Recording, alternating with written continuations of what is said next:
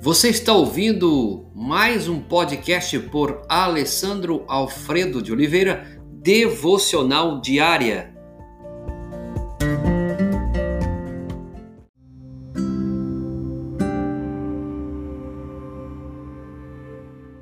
Tema de hoje: demonstre graça. O texto base você pode abrir em Efésios capítulo 1, verso 7 o perdão dos pecados de acordo com as riquezas da graça de Deus. Você já reparou na facilidade com que julgamos os defeitos das pessoas enquanto encontramos mil desculpas para os nossos próprios defeitos? Já passou por isso ou está passando? Paulo fala sobre isso. Ele fala as riquezas da graça que Deus derramou sobre nós nós, porém, restringimos essa graça quando nos recusamos a estendê-la às pessoas ao nosso redor. Ou seja, parece que a graça é só para nós. Parece que o perdão é só para nós. Jesus disse em Marcos capítulo 11, verso 25, e quando estiverem orando, se tiverem alguma coisa contra alguém, perdoa, perdoem-no, para que também o vosso Pai celeste perdoe os seus pecados. Você não pode decidir quais ofensas perdoará e quais continuará se negando a perdoar. Nós, como seres humanos, nós decidimos quais queremos perdoar e quais não queremos perdoar. Mas a Bíblia diz que devemos perdoar todas. Nós fomos instruídos, diz a Bíblia, a amar, a ser obediente e fiel ao nosso Deus. Isso significa que devemos persegui-la e fazer dela o nosso alvo, a obediência, a fidelidade, o amor. Não diga, vou perdoar assim que essa pessoa provar que merece o perdão.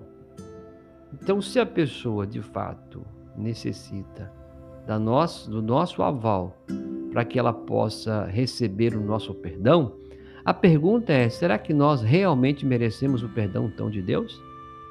O perdão bíblico não é condicional, não pode ser conquistado, não é merecido e não pode ser comprado. Tem muitas pessoas querendo comprar o perdão, querendo ter o perdão por base de mérito.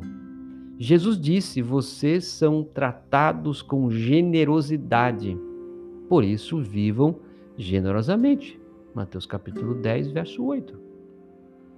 Mas se eu a perdoar, ou se eu o perdoar, ele ou ela vai sair dessa situação como se não tivesse acontecido nada. Já ouviu essa expressão? Isso não é verdade, porque mesmo que você a perdoe, essa pessoa vai precisar lidar com as consequências de seus atos. Contudo, não cabe a você tornar as coisas ainda piores para ela. Mas se eu a perdoar, ela vai continuar me ferindo. Já ouviu essa expressão também? Perdoar não significa que o relacionamento de você se manterá igual. Leva tempo para reconstruir a confiança e ter a certeza de que houve um arrependimento genuíno. Isso é verdade. E, na verdade, se a ofensa foi abusiva ou se ela coloca você em perigo, perdoe. Mantenha uma distância é, segura. Mas, se eu a perdoar, ela vai estar livre para me ferir novamente. Uma outra afirmação que nós ouvimos. Na verdade, ela está livre para fazer isso, independente do seu perdão ou não. Da mesma forma que você está livre para demonstrar graça ou não mesmo quando o ofensor não se desculpa e nem demonstra qualquer sinal de arrependimento. Gostaria que você pensasse sobre estas palavras. O texto diz que o perdão dos pecados, de acordo com as riquezas da graça de Deus. Você já reparou a facilidade com que julgamos os defeitos das pessoas? enquanto encontramos mil desculpas para os nossos próprios defeitos?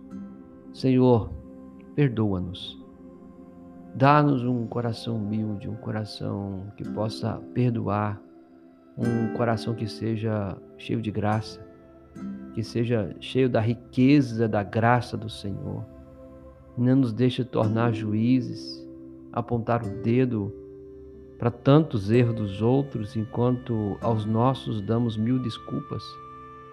Esta manhã, Deus, deste dia, que este homem, esta mulher, esta casa, essa família que precisa do perdão, que o Senhor demonstre graça primeiro a essa pessoa e que esse coração cheio da riqueza da sua graça possa se externar para toda a casa. É o que pedimos agradecidos em nome de Jesus. Amém.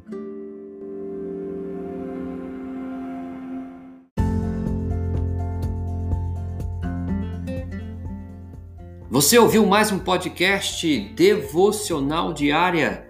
Se isso trouxe bênção para a sua vida, abençoe outras pessoas compartilhando esse podcast.